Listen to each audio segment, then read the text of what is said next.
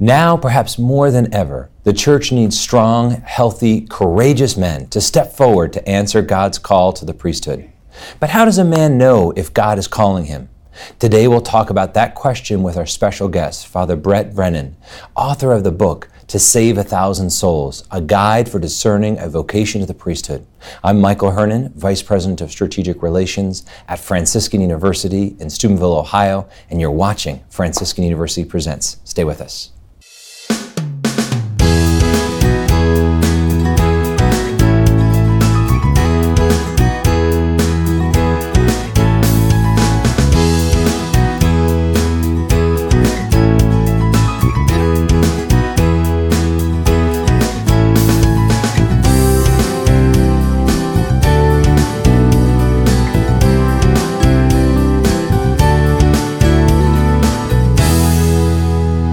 Welcome to Franciscan University Presents. Uh, we'll be talking today about the call to the priesthood. I'm your host, uh, Michael Hernon, Vice President of Strategic Relations here at Franciscan University. I'm joined in our studio by our regular panelists, Dr. Regis Martin, who is a uh, professor of systematic theology here at Franciscan, and Dr. Scott Hahn, who holds the Father Michael Scanlon Chair in Biblical Theology and the New Evangelization here at Franciscan.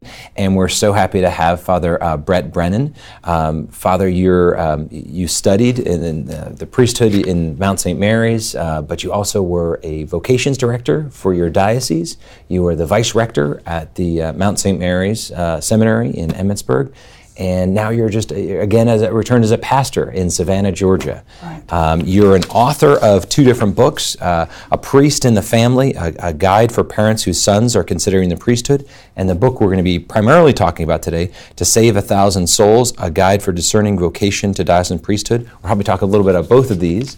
Um, you do retreats and, and parish missions. Uh, you do uh, work with EWTN, I know, in the past, as well as work with seminarians and priests. Uh, so it's, it's, it's a joy to have you on the program. So welcome. Thank you. Yeah, it is good to have you. So we are talking about something that's at the heart for, for a lot of us as Catholics. We always pray for vocations. Yes. Um, and you've been a priest, you've been a vocations director, you've been a vice rector of a, of a major seminary.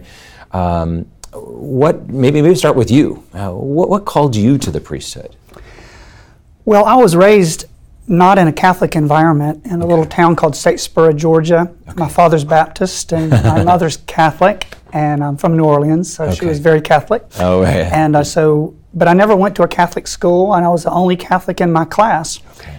But I was just um, attracted at Mass, you know, to what really? the priest was doing. I, I couldn't get it out of my mind and heart that and I couldn't understand why I was attracted to it. Hmm. But uh, it wouldn't go. Was it very young age then? Yeah. Even seven, eight years old. Wow. And I became a, a an altar boy and basically served every Sunday because we didn't have very many. Yes. So I got a lot of experience. well, your, your dad must have been wonderfully acquiescent to, to let this happen. My dad was, uh, he was very good about it. He basically said, mom is the one who knows about religion, and he, he, never said a, right. a, a, yeah. an opposing word. Wow! So, wow! wow. But um, so I uh, I grew up being the kind of the token Catholic in my class. So whenever there was a Catholic question, they would look at me and um, you know, why do you have ashes on your head? And, that type of thing. Yeah. But uh, growing up, I, I really was um, attracted to healing, and I wanted to be a physician. I wanted to go mm. to hmm. medical school. Mm and I became I began to work in a hospital as an orderly and then as an EMT.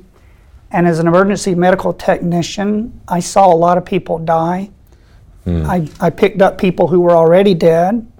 And of course, I wondered, are they ready to meet Jesus face to face? Because that's what's happening. Wow. And I began to pray, Jesus, I want to help people die well. And the Lord said to me, I heard, you know, very clearly if you want to help people die well, then help them live well.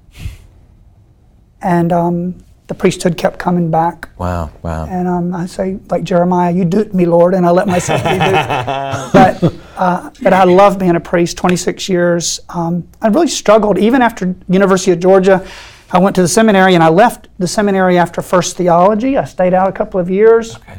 really struggling. I was so attracted to marriage and family you know, having my own children, and I still had in my mind to be a doctor. And mm. um, so I struggled, and then I, I went back, and then I, before I even got back, I left again. Mm. God bless the poor bishop. He was so kind to me and he accepted me again. And finally, you know, I, in hindsight, God was not just calling me to be a priest, but to be a formator of other priests. Mm. I'm not blaming my hard head on God, mm-hmm. but I'm saying that he it was all part of his plan yes. for me to be patient and to learn to work with young men. Yeah, because you had to then learn it even more deeply, which then you could pass on. absolutely. You know, the essence of the priesthood is obviously sacrifice, but not a sacrifice that is extrinsic to the priest. And so for you to have that desire for marriage, for family, for a medical profession, you know, and then to be called. You already were beginning the practice of personal sacrifice by laying that upon the altar to respond. You know, when I when you, when you hear of people who become priests because they had no real attraction, well, I would say, you know, that ought to be rethought precisely because sacrifice really is an essential part. Not just sacrificing an alternative vocation, but carrying the cross every day. Yeah. I mean, it really is a, yeah. a high and holy vocation. I mean, lay people are called to be saints too. I mean, don't get me wrong, but with two sons now in the seminary, I am more aware than ever of the uh, the the demands, the sacrifices that these men make just to respond to the vocation. It's, it's staggering. Know, what, what really fascinates me, uh, Father, about your narrative is the place of death in mm, the unfolding yeah. of mm, this desire mm. to become a priest of of God. Uh, that because really our religion, its its point of origin is death. Yeah. Life comes from death, mm-hmm. the pierced and crucified side of Christ. Mm. It's not Pentecost where the church uh, is made, but Calvary. Mm. Uh, and for you to encounter death and then from there to sort of segue in really the most natural way uh, to this hunger uh, for uh, a priesthood, uh, yeah. that, that is really compelling. To help people live forever, you know, and our eschatological destiny is to be with God forever. Yeah. And um, you know, St. John Paul II says that we are to live our life in the dimension of gift. You know, we have to constantly, in every vocation, right? We are giving ourselves as a gift to others. And um, that's what makes us happy. Yeah. yeah. You know, in every vocation. If, well, well, if life is just a preparation for death, that becomes the ultimate gift. You bestow yourself, you surrender yourself to God. Absolutely. Uh, and, and the priest, who, who better uh, situated to prepare the soul uh, to meet God at that, uh, that blinding moment of, of, of discovery. Yeah, yeah. When people ask me, you know, what is a priest? What does a priest do? I'll, I'll often, of course, you know, we can answer the three munera, you know, priest, prophet, and king, but right. I always like to say the purpose of a priest is to bring people to Jesus and Jesus to people. Yeah. Mm. And a priest does that in a, in a way that no one else in any other vocation can. Doesn't mean he's better. It means it's different the way Jesus has set up his church. Yeah. You know, to offer the sacrifice of Christ, to wash away sins, um, to preach and to teach. But even just to get on an airplane, I have a, you know, the first duty of a priest is to pray, says St. John Vianney, our patron. I have a personal devotion that whenever I get on a plane, the first thing I do is I pray my rosary for the holiness and salvation of every person on that plane. Mm. I may never see them again. That's beautiful. That doesn't matter. I'm a priest, and that's my first duty to pray for God's children. Yeah. Mm. Well, also that the pilot will know how to fly. it's funny whenever I get on the plane, I, and always travel in my clerics. You know, people, oh Father, we're so glad you're on the plane. It's like the plane's not going down because I'm on it, right? That's right. That's right. Well, I've had people say the opposite, saying, "Uh oh, is do we need a priest right. on this plane?" yeah, I, I remember being in the Philadelphia airport one time, coming back from Rome with my family, and almost every flight was canceled going west because of tornadoes, especially in Pittsburgh. We we heard, but for one reason or another, the, the flight to Pittsburgh wasn't canceled. It was the only one left on the board, and so we were delayed. And I saw a priest there in the, in the gate area, and so I walked up to him and I said, uh, "Before we board this flight, you know." Would you hear my confession? and, and, after a couple minutes, you know, he absolved me, and we looked up, and there was a line of eight or ten people behind me, and he gives me two thumbs up. That's awesome. That's awesome. That is awesome. Well, well the, the hound of heaven wouldn't let you go. You know, he pursued you even though you weren't sure uh, where you were called, but clearly you were called to a healing profession. Clearly you were called to a fatherly, pastoral, sacrificial, loving, gift of self uh, vocation here. Um, but but looking at even the foundation of understanding the priesthood, um, are there and what are really the connections between the Catholic priesthood and the priesthood of the Old Testament? And just to kind of give us a sense of where it fits in the line of salvation history, if you will. You know, your, your first comment, Archbishop Carlson has a great line. He'll say, um, I'm constantly amazed at the number of men who are priests who did everything in their power they would not be. and, uh, and I'm one of those, and I really thank God. I love being a priest mm, so much. I could yeah. never do anything else. But I almost threw it away. Yeah. And I'm so grateful to God. He was always respected my free will, but He never stopped calling me. Yes. A priest offers sacrifice. You know, in the South, people don't see a lot of Catholic priests. Mm. And they will say to me, you know, Father, in my religion, we call our leader pastor, preacher, minister. Why do we call you priest?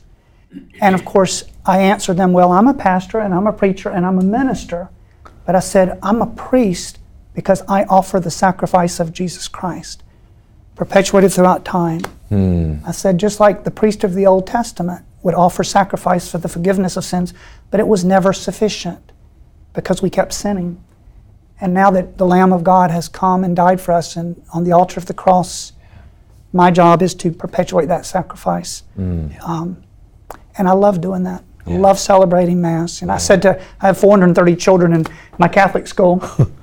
so I always say I'm like the a woman who lives in the shoe. and, um, you know, the other day we had our children come to Mass every day during Lent. And I said to them, I said, at the end of the Mass, I said, do you realize that because I'm a Catholic priest, I just fed 500 people with the body and blood of Jesus Christ before 8:30 a.m. Yeah. That's a pretty good day's work. you can yeah. go to sleep after, after that. that you, day off. you just answered the question. The essence of a priest is to be a father, yeah. a provider, a breadwinner. Only the bread that you win is Eucharistic, yep. unlike yep. what we do as, as dads. You know, and if you go back to the Old Testament, that's what you find. I mean, sacrifice, as you said, is the essence. And already in Genesis 4, you have Abel offering the firstlings of his flock. But the first person to be called priest in the, in the Old Testament is Melchizedek in Genesis 14, as you know. And his offering, curiously, is bread and wine, you know. Yeah. And I think that's huge because that connects the old and the new so well already back in Genesis. Yeah. Well, you have a, a wonderful quip uh, in your book about uh, nobody uh, will ever call you dad, yeah. but gosh, thousands of people call you father. Yes. Right. A correct priestly identity is so important. If we don't know what a priest is, we can't live the priesthood in a happy and fulfilling way. And this is one of the things in the genius of St. John Paul II and Pastores Dabo Vobis, his document on, on the priesthood and priestly formation. Yes. You know, he, he he really gives us that such a clear priestly identity. I do a lot of priest retreats, and that's one of the things priests will say to me. You know, especially sometimes they'll say, you know, they'll say, Father, I'm a priest today not because of my formation, but in spite of it. Hmm. And they just didn't get a sound. It was just those were difficult times after the council. Right. There was a lot of confusion about what a priest was supposed to be. Yes. Yeah. I used to always say when I was a young vocation director to a young man, Do you think you're called to be a priest or do you think you're called to holy marriage or one of the other vocations? After studying the theology of the body of St. John Paul II, mm. I now say, To which marriage are you called? Right. Yeah. Wow. You are called to marriage. Every man is called yeah. to love and to give himself as a gift yeah. Yeah. and to have children. Yeah. Right. Yeah. And if I don't recognize that's what I'm here for, yeah. to bring these beloved children to Jesus Christ, right. And you're wedded to his bride. Wedded to his bride. Right. Mm. Absolutely. For, for whom you have a fierce, ardent love, uh, yeah. or, or you should. I'm a and that your whole life is about that gift of self. Wow. Yes. Yeah. That's, and it's an easy way to know that where, where you really are a director of vocations at that point, because you're not just, yes. you're, you're all called vocations about a gift of self. And it's just, are you given to this marriage or uh, to this sort of marriage. And building on marriage, then again, fatherhood. You know, fatherhood according to the flesh for those who have the sacrament of matrimony, and fatherhood according to the Spirit, as John Paul put it. You know, because fatherhood according to the Spirit, in some ways, not only approximates Saint Joseph, but also Jesus and, and, and God as well. I'm I'm reminded in the Old Testament of this passage in Judges 18 and 19 where Micah approaches a Levite and says, Would you be to me a father and a priest? And he becomes a domestic chaplain for this yeah. man's household. And then in the next chapter, the Danites come along from the tribe of Dan and say, Would you be to us a father and a priest? Without any apparent awareness of how Micah had pitched the proposal. Back then, it was just understood universally that to be a priest is to be a father, and to be a father is a priest. I mean, animals have male you know, males who generate, but they're not fathers because they're not persons. There really is something profound, but but beautiful too about the, the way in which a parish priest becomes a living symbol of Christ, but also a supernatural dad. Absolutely. And that's a profound way to look at the priesthood, seeing all of these levels, both from the old and the insight that we have there, as well as what that sacrifice means today. We don't just call you a pastor, although you are a pastor, but you're a priest and you offer on behalf of the people. Um, stay with us for the next segment of Franciscan University Presents.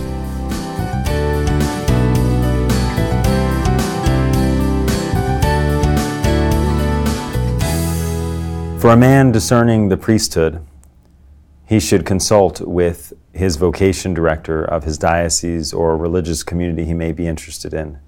He also should go to prayer, especially Mass, confession, and adoration of the Blessed Sacrament. Here at Franciscan University, in our priestly discernment program, prayer and spiritual direction is an integral part for helping our young men discern the priesthood. But in general, you should definitely surround yourself with people who are being able to help you support you in your vocational discernment in the way of life that you're asking God is if it's his will. At Franciscan University of Steubenville, you'll find faith and reason, wisdom and grace, mercy and truth. You'll study under world class scholars and seasoned practitioners who are committed to Christ and His church. With over 40 majors and pre professional programs, you'll find the formation you need to succeed. At Franciscan University, you'll find more than just a college. You'll find yourself and an educational experience as singular as you are.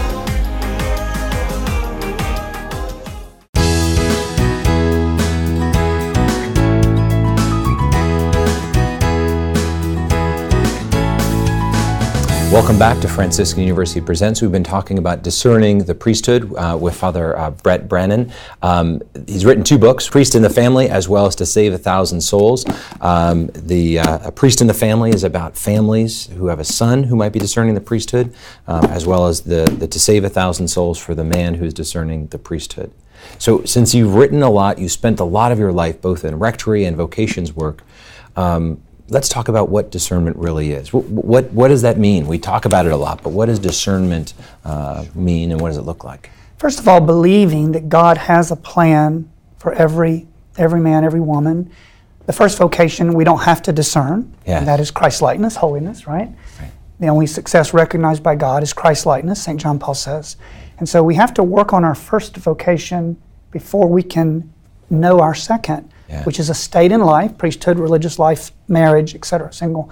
And so the um, discerning is is learning to trust in Jesus, believing He has a plan that and that plan is the one that's going to give you the best opportunity to become a saint. If, if I always say I'm a round peg in a round hole, I'm called to be a priest, and I'm a priest, and this is my best chance to really live the fullness of, of, of Christianity and to go to heaven. Um, and so the first thing that has to be done is, is really we have to learn to pray and we have to have trust that Jesus loves us mm. and that He has a plan for our happiness. It's the biggest issue in priestly formation today and discernment is a lack of trust. Yeah, yeah. Yeah. Now, I, I call I talk about the four eyes of priestly discernment. Okay, and they are inspiration, invitation, information, and intimacy with the person of Jesus. So the first thing you see a priest offering mass, you see him visiting the sick. A young person says, "Wow, look at that great work! I'm inspired by that. I could do that." And then that priest or someone else goes to that young man and says to him, "You know what? If God were calling you, you would be a good priest. Please pray about it." So there's an invitation that can come in many ways. But the vocation can die on the vine without information. They need to know what to do next. They need to know what priesthood is, what priest. Most Catholics, even priests who go, uh, Catholics who go to mass every day, have no idea what a priest does all day. Sure. Yeah, yeah, yeah. They don't know what their, a priest's life is like. And so we need to give them good information so they know how to discern what priesthood is. Just basic information, like the fact that greater than 90% of all priests say that they love what they do and would choose it again every day. They're fulfilled, they're happy. And priesthood is a life of intimacy. Yeah. Jesus would never ask a person to give up something essential to human happiness.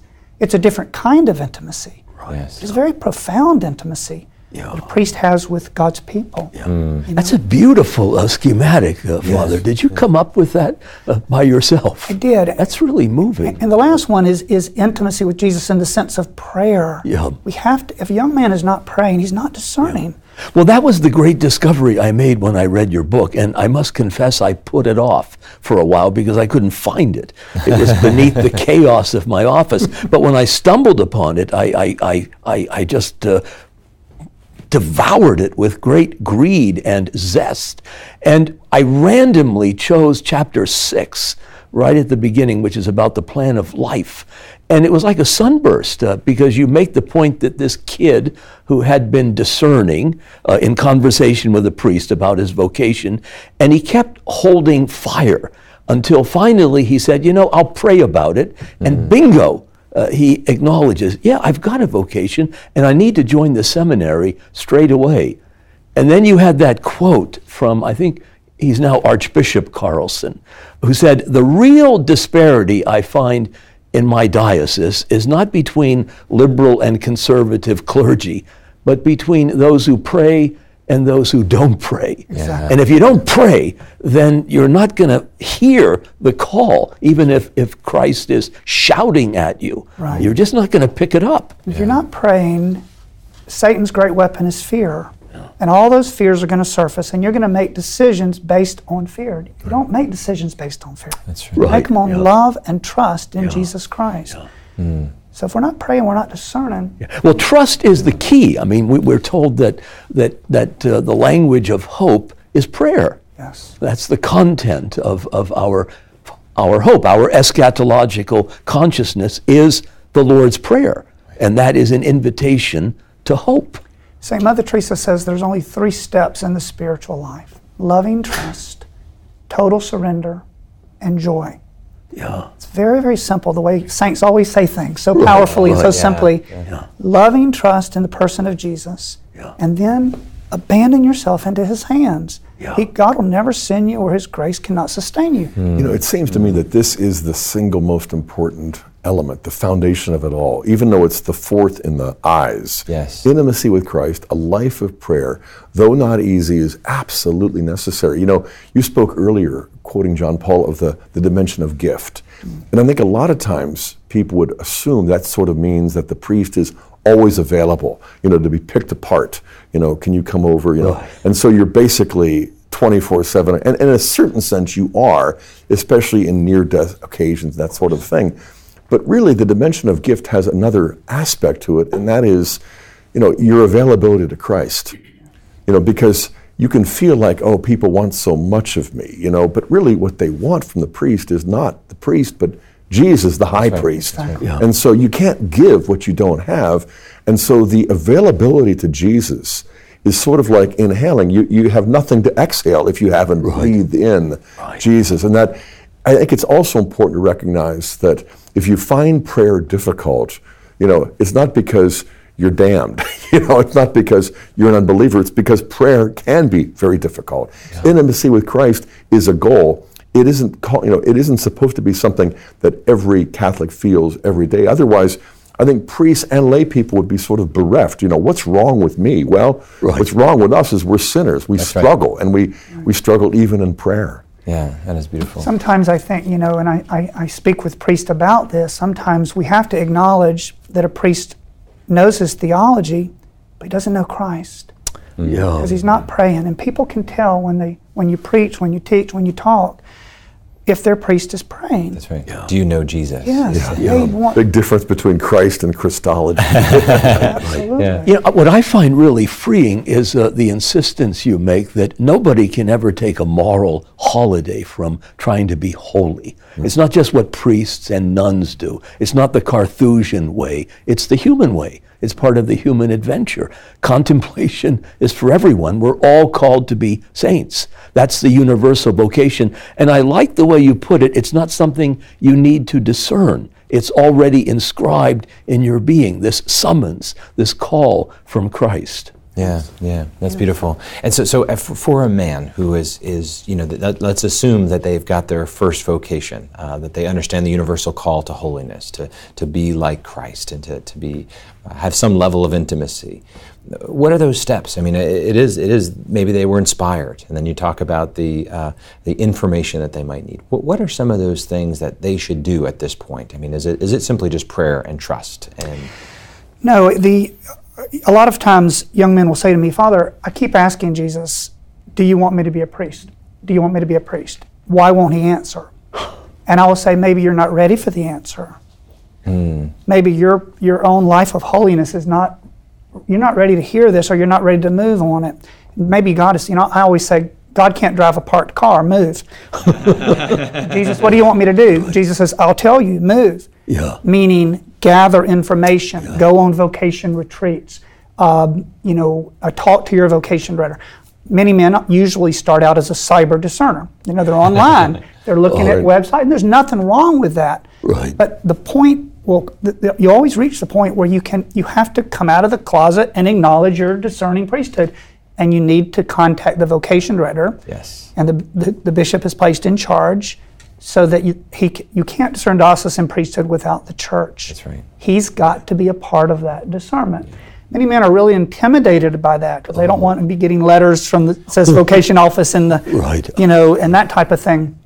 But we have to, uh, you know, I talk about seven stages of priestly discernment. I have a chapter on that that I just kind of came up with through the years. And a lot of men don't realize that by the fourth stage, I call discernment shift. That's the day when a man says, I can no longer discern priesthood anymore until I go to the seminary. Yeah. Now, there's Yeah. stage five, six, and seven in the seminary. Wow. To go to the seminary is not signing in blood you're going to be a priest. That's right. That's right. All you're saying is Jesus wants me to go to the seminary now, and I'll stay a year, and then I'll do what he tells me. Hmm. That's all we're saying. It's all we ask our men to do, one year at a time. And some of our greatest lay leaders spent years in the seminary. Some men are called to go to the seminary who are not being called to be priests, Yeah. but they listen to the Lord when he tells them to go, and they listen to the Lord Yeah. when he sends them. Well, I I think of Thomas More, who tried his vocation with the Carthusians. Absolutely. Mm-hmm. And, and look what happened to him. That's right. That's right. He lost his head. He lost his head, but he found his vocation. That's I, right. That's I right. also spent the last weekend with a, with a focused missionary who had been in the seminary for at least three years, and I found that his capacity for disciplined prayer, mm. his desire for outreach, but also, you know, his desire for asceticism, fasting, and this sort of thing. You know, he's married, he's got children, and all of the rest, but you know, he has this cross pollination Yeah. that I think we have to find wherever we go. You know, Yes, yes. but it really is a it's a good point. I'm not I'm not suggesting that therefore you go to seminary with an idea of getting this and then leaving. You know, Some men hope that, that God's going to call them out when they come, and they'll tell you that. That's right. But they're still generous enough to be there. Yes. And to be open. So that's the that, that those are the kind of steps that you need to take in this. But that, that is really sacrificial, but it, it leaves a good mark on you either way, even if you discern out, if you will. I You really know- believe that it's the, Yeah. the priestly formation, and today, because of again the genius of St. John Paul II, is the greatest it's ever been in the history of the church. When I visit seminaries, diocesan seminaries, and I've visited nearly everyone in the country, I'm so impressed with what they're doing with these men. And we used to have family day at Mount St. Mary's, and all the parents would come, and we would describe the four, you know, the four pillars of priestly formation, and and we would describe how we accomplish this formation.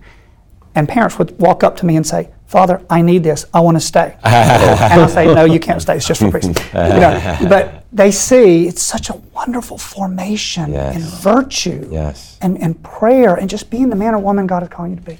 In the case of if men and women, but Well, evidently, provision is also made for laughter, right? Wasn't that the uh, Absolutely. yeah that uh, uh, comment that one of the uh, rectors made? You know, it's a healthy place if you walk down the corridor and you can hear the men laughing. the two things we always looked for. That's a good sign. Look in the chapel. Are there men praying night and day? There were always men praying before the Blessed Sacrament.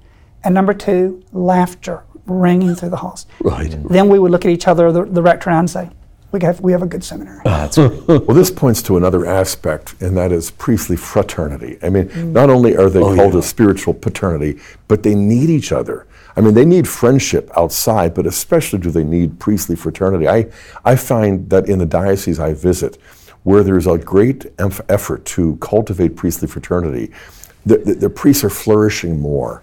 They enjoy their priesthood because they're not just fathers, they're also brothers with their fellow priests. Right, I That's think especially diocesan priesthood Yes. because it's so isolating. It's an so lonely. occupational hazard uh, because most diocesan priests, um, many are going to live alone and sometimes separated by great distances. And so little things can get to be big things, little problems. So, you know, I often talk about priestly fraternity, I talk about spiritual direct. You know, St. Bernard of Clairvaux said, He who is his own master is the disciple of a fool. Yeah. We need a spiritual director. That's right. That's right. I made this and, and comment. St. John Vianney talked about a priest alone is a priest in danger. You know? Absolutely. Yeah. We isolate ourselves, Yeah. you know? So, you know, I, I made the comment once on a, on a priest retreat that from my experience of visiting different presbyterates, speaking to the priest, that I would wager that 50% or more of diocesan priests in this country do not have a spiritual director Mm-hmm. with whom they're meeting regularly and being t- total disclosure. The bishop was present. He came up after and he said, Father, I agree with your thesis, but I disagree with your statistic. I think it's 80%. Oh, wow. Wow. And that's a real problem. Yeah. Stay with us for the next segment of Franciscan University Presents.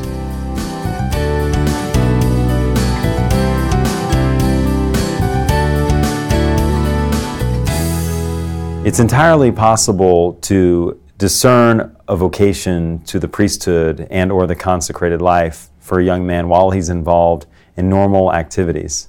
For myself, for example, I discerned the priesthood both while I was a college student and while I was a full-time math teacher at a Catholic high school. At our Franciscan University of Steubenville, our students who are in the priestly discernment program are living a normal college life here. But they're at the same time, they're in a uh, rigorous program of life giving prayer and fraternal bonds, which allows them to discern the priesthood at a concentrated level. And so, for anybody who wants to discern the priesthood, I'd highly recommend to do what you're doing in your daily life because God will speak through many of those activities and to be able to avail yourself of the sacraments so that God can speak to you through that prayer as well.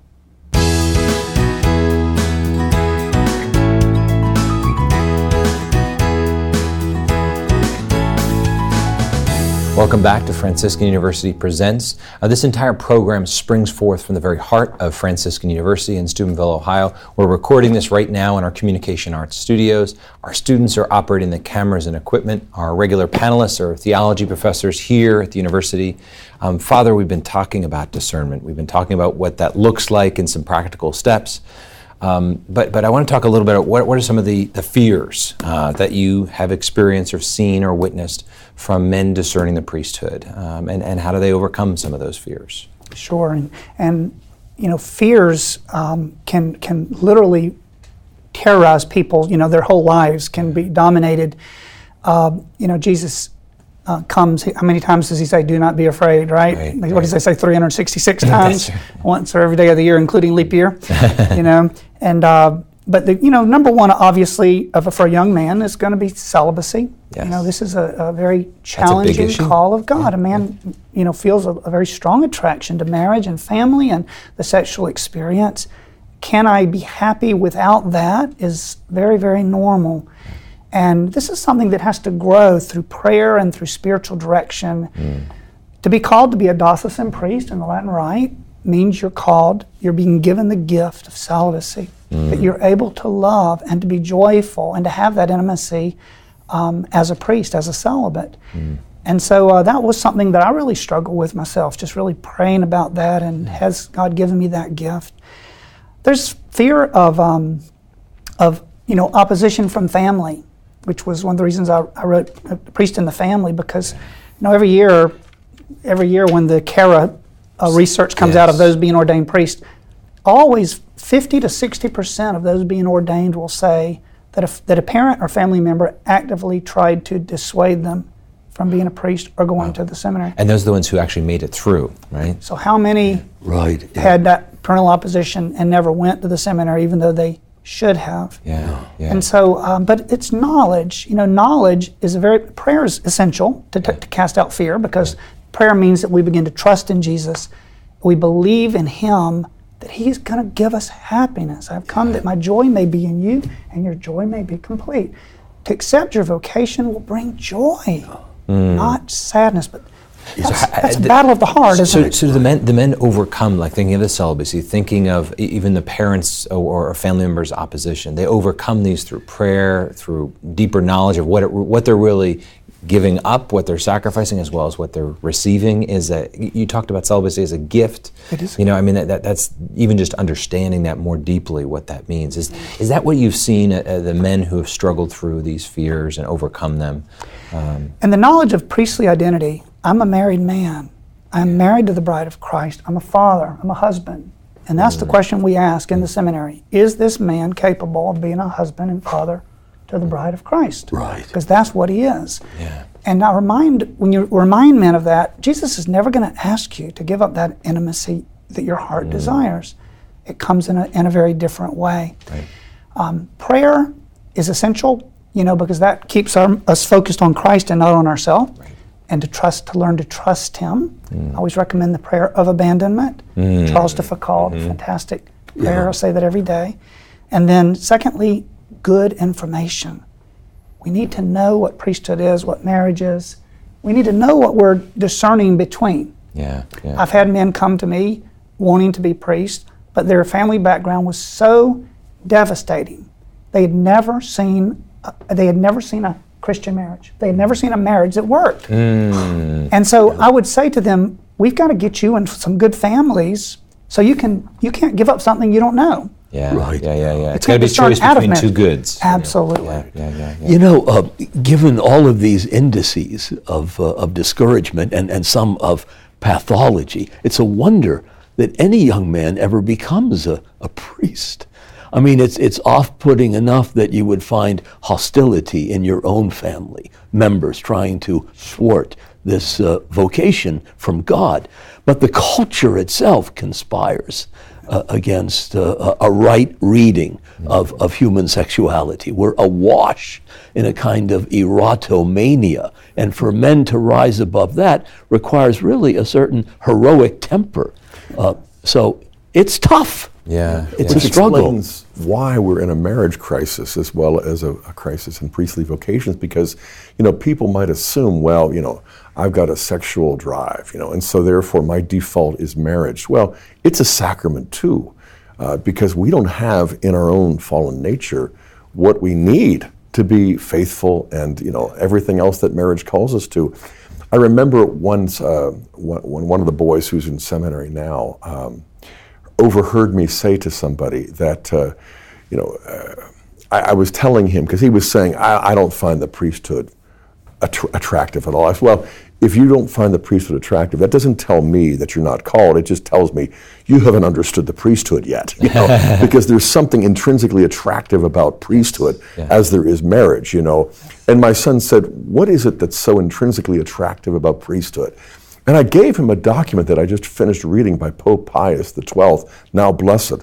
And it was Sacra Virginitas, you know, because all he could think about was what he would have to give up, not what he would get. Like the rich young ruler who went away sad because the, ru- you know, the riches, he would have gotten many more riches in Christ. And so he came back and he said, I'm going to read this again next year. And he reads it now every year and shares it with other people too because he found the intrinsically desirable, attractive part of the priesthood.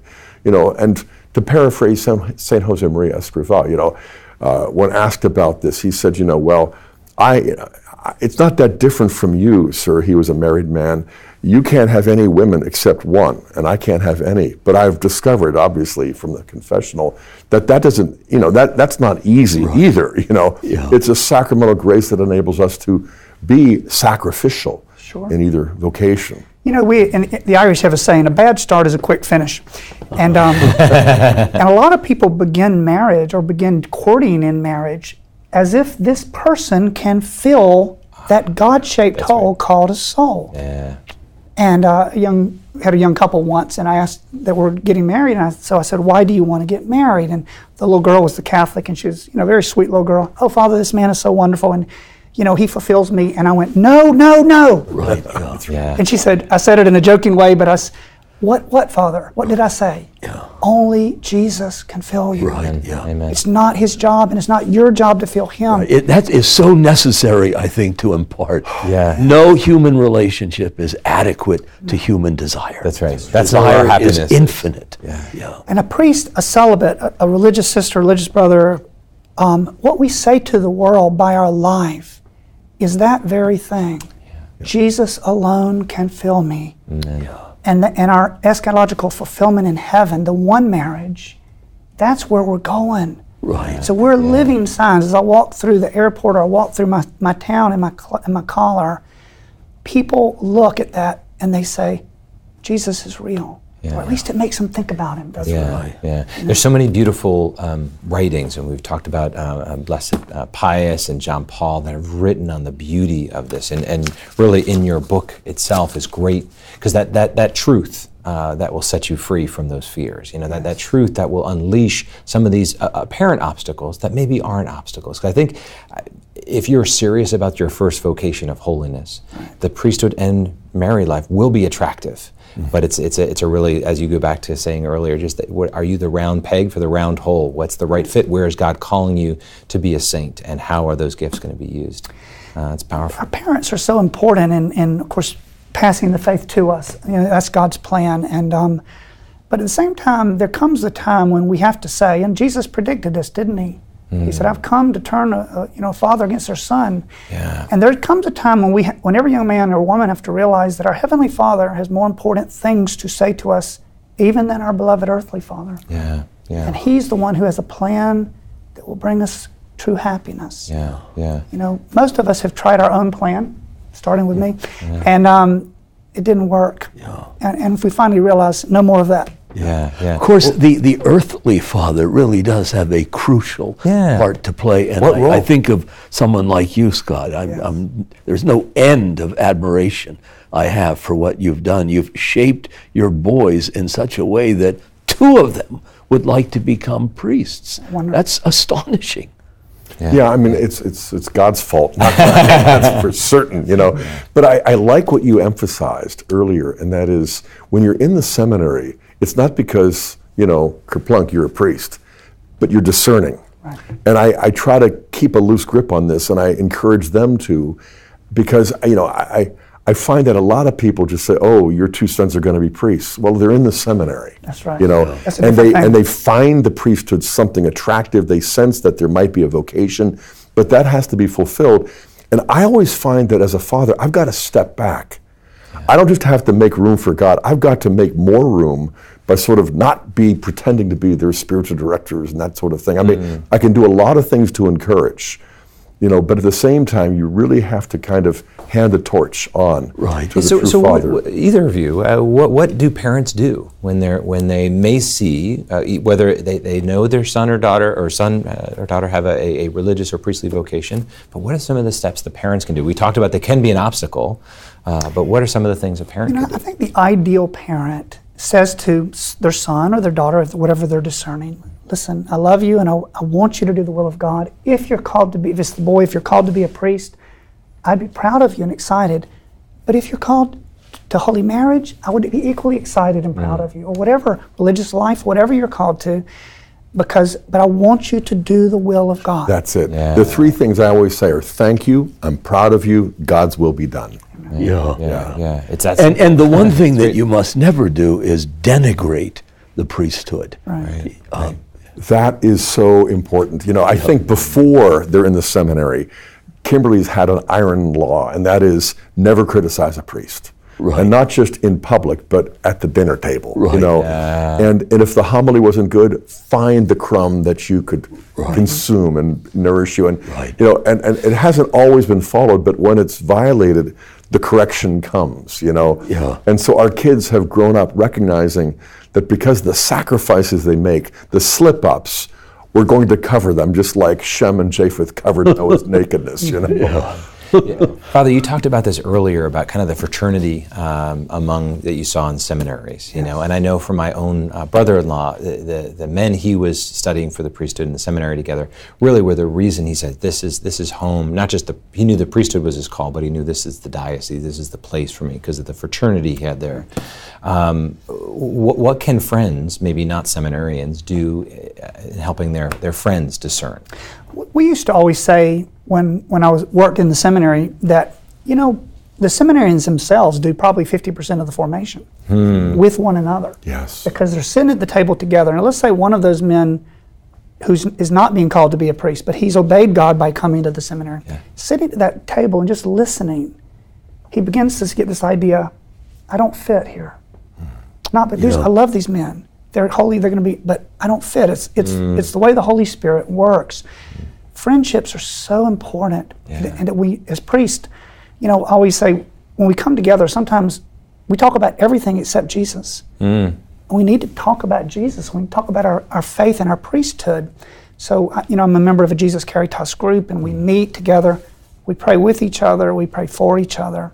And, and we share our lives as priests. That's yeah. part of the intimacy that we have. Mm. Many seminarians say it's the hardest thing because the camaraderie was so great in the mm. seminary, and then they're ordained, and it seems to stop. They're by themselves. Maybe the pastor is not that, you know, um, right. they're not get along that well, and so that's very difficult for young priests to develop that intimacy, and to develop proper relationships with other priests. Right. Yeah. You know? That's beautiful. That's beautiful. And and do you see um, the prayers of the faithful, the laity, uh, growing in support of that kind of priestly vocation, discernment? You know, when when a priest lives his life, when he prays, and when he generously gives himself as a gift, people can see Jesus in their priest, and they're so grateful. Mm. They're so good to us. Mm. You know, mm. much better than we deserve. Mm you know, I always say that when, when people come to my office, um, one of the things that I always will do is at the end of our meeting, these are a couple, may I pray over you? No one's ever said no. Yeah. And I will put my hands on their, put your heads together, husband and wife, and they put their hands together, their heads together. I put my hands on the side of their head, and I just pray from my heart and ask Jesus to bless them. Yeah. almost always crying. Mm. Almost always crying at the end. It's a, it's a moment of great intimacy but very appropriate intimacy, a spiritual father praying for his children. That's beautiful. And asking God to bless them. And yeah. when we do that kind of thing, we feel that intimacy, we experience it. And that's why priests are happy. Amen. Amen. Say us to the final segment of Presents.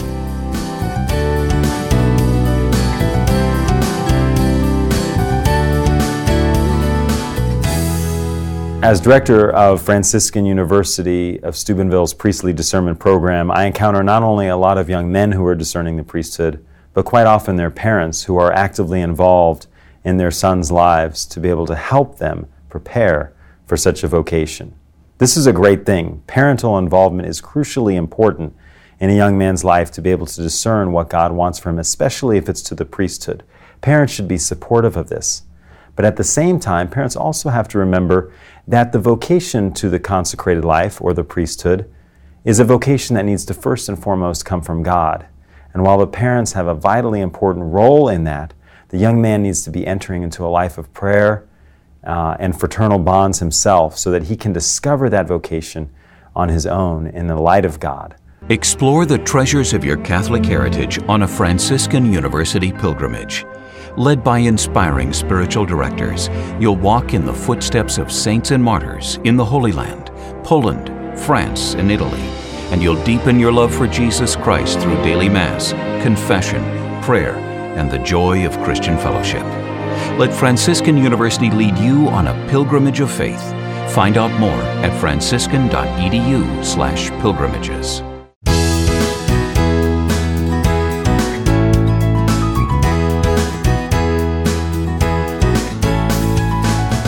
Welcome back to Franciscan University Presents. This is our final segment. So, Regis, could you start us off?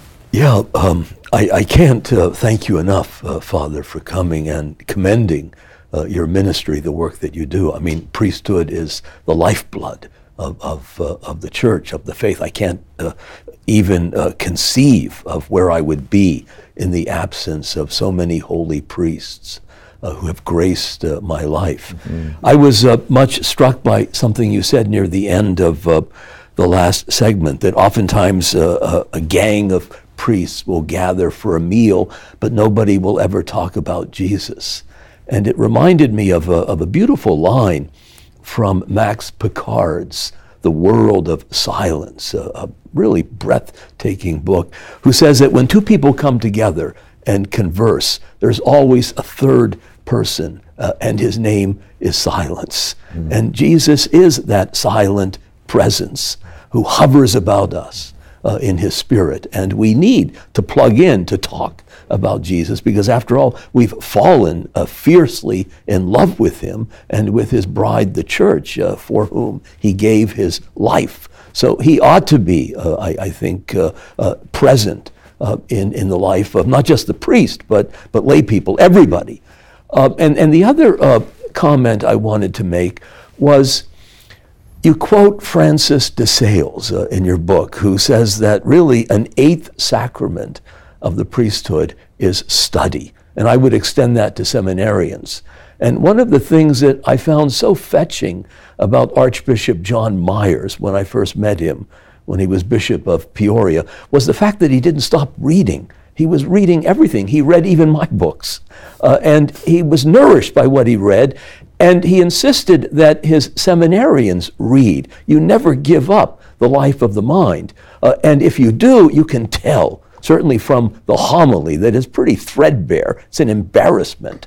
Uh, so I, I, think that aspect of the business really does need to be stressed. The cultivation of an interior life that extends not only to holy things, but holy books uh, and those books uh, are hallowed, and they invite us really to savor uh, uh at uh, the fountainhead of, of wisdom, mm. God's Word. Yeah. Mm-hmm. Thanks, Regis. Scott? You know, the first point that comes to my mind is that we need priests, and oh, how much we need them to save a thousand souls. I mean, we have doctors to heal 10,000 bodies, but I mean, we need priests as much as we need food and drink, and that's the Eucharist. As much as we need breath, that's the Spirit that comes in baptism, of which the priest is the ordinary minister. And I just think we have to recognize how great that need is in order to understand why we should commit ourselves to daily prayer for an increase of holy and worthy vocations to the priesthood as well as the religious life and holy matrimony. The second thing is something that you said during the break, and that was. Uh, that when you get ordained, you have a target on your back because Satan is out to get you. Yeah. This is why we need to pray for priests. But I would also add something, and that is when a man becomes a priest, the Blessed Virgin Mary falls even more deeply in love with him. And however much he is hated by Satan, he is infinitely more loved by God and the Blessed Mother of God. And I, I would encourage priests to not only cultivate that devotion through the daily rosary to Our Lady, but to also have lay people, family members, pray the rosary for those seminarians and priests as well. And lastly, I think of one priest in particular who's probably, in my life experience, the most fulfilled man as man, and that was Father Michael Scanlon, who for decades was the spiritual father of this university family. And he was the president, he was the chancellor, he'd once been the dean, but as he said, on countless occasions, the one title that just outstrips all the others is Father. Yeah. And that's how we knew him. He was a father to us all. And he baptized Jeremiah, Joseph, and David. And the first two of those three are in the seminary. And I remember going to visit uh, him as a family when he was uh, in a convalescence. You know, he was uh, getting very old. God rest his soul. And, you know, and he just kind of woke up physically but spiritually too. And he, he gave them spiritual direction. He heard their confessions, you know, and I, I and I won't, I don't want to speak on their behalf, but I, I, think that their own sense of spiritual awakening to the vocation to the priesthood can be traced back in part to that encounter mm. with his spiritual fatherhood. Mm-hmm. He baptized them, he encouraged them, he heard their confession, and all of a sudden we see this full flowering. To God be the glory. And let's just continue to pray for more vocations, but to continue praying for our priests as well. Thank you for your work. There's no other book out there that is so encouraging than to save a thousand souls for men, but also indispensable, the other book for families who have men who have that sense of vocation. Thank, Thank you. you. Father? You know, Pope Benedict, uh, Pope Emeritus Benedict said, nothing can replace the ministry of priest in the heart of the church. We have to have priests. We're Catholics. And that means God is calling a sufficient number of men to become priests. That's right. They're not answering, they're not able to hear because they're not spending time in the classroom of silence, the secular world. Um, I'll often, you know, speak that a, a priest is um, a priest wears black for death, but he carries an Easter candle with him wherever he goes. And um, and I, the image I always give is a priest is standing in the surf, and the water's up to his waist, and he's holding the candle, and he says, "Jesus Christ is the way and the truth and the life." And a tidal wave of secularism crushes him and rolls him through the shelves. And he gets up and he holds the candle and it's still lit. It's even brighter. And he says, Jesus Christ is the mm. way and the truth and the life. And another tidal wave hits him. this is what a priest is. Right. And, and the, the light of Christ will never be extinguished. And the darker it is, the brighter it shines. Mm. And our job as priests is to bring this Jesus to the world. And people, he's the answer to which every human heart is the question. Even if they don't realize it, he is the answer. And that's the beauty of our lives as priests. And I would just say, if anyone listening, um, please give Jesus a chance. Yeah. If you're a Catholic young man, please say, Lord, is this your will for me? Don't, if, if he's calling you to be a priest, it is the greatest gift you could have been given. Yeah, yeah, yeah. Thank you, Father. This has been a great topic for us to discuss today. If you've enjoyed what you heard, in addition to go out and buying the books to save a thousand souls, as well as a priest and a family, but we have an excerpt from the book here for you Signs of a Vocation to the Catholic Priesthood. You can get that at Faith and Reason, um, or just for asking. There's also an exercise in here um, that you can you can take on discernment.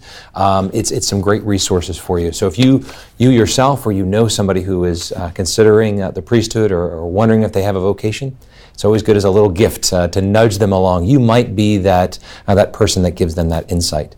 Um, when when we look at the priesthood, it springs forth from from uh, alive, holy families, and we need to all of us embrace our calling to really live our vocation fully. So for priests. Thank you. Thank you for your call. Live up to that standard and be that witness for others. For families, let's make sure we're not only praying, but we're living uh, the Gospels in such a radical way that people want to follow and listen to God's call in our lives. Um, thanks for watching today's program. I want to invite you to be a part of Franciscan University's mission uh, to educate, to evangelize, and send forth joyful disciples by coming to Steubenville and, and taking uh, classes and earning your degree, or doing so online, or maybe in joining us at our summer conferences or our holy pilgrimages traveling around the world, or for great resources, uh, see faithandreason.com. Father, could you give us your blessing? Absolutely. Let us pray. Lord Jesus Christ, we love you, we praise you, we adore you, we thank you for all you've done for us. And we ask that you pour your grace upon our hearts and give us that gift of trust in you and in your will for us. And help us to be generous and say, Yes, do whatever you will because your plan is our peace and our happiness. And may Almighty God bless you, the Father and the Son and the Holy Spirit. Amen. Download the free handout on today's topic, go to faithandreason.com. Email your request for the handout to presents at franciscan.edu. At faithandreason.com, you can also purchase past episodes of Franciscan University Presents, or request today's free handout and purchase past programs by calling 888 333 0381. That's 888 333 0381, or call 740 283 6357.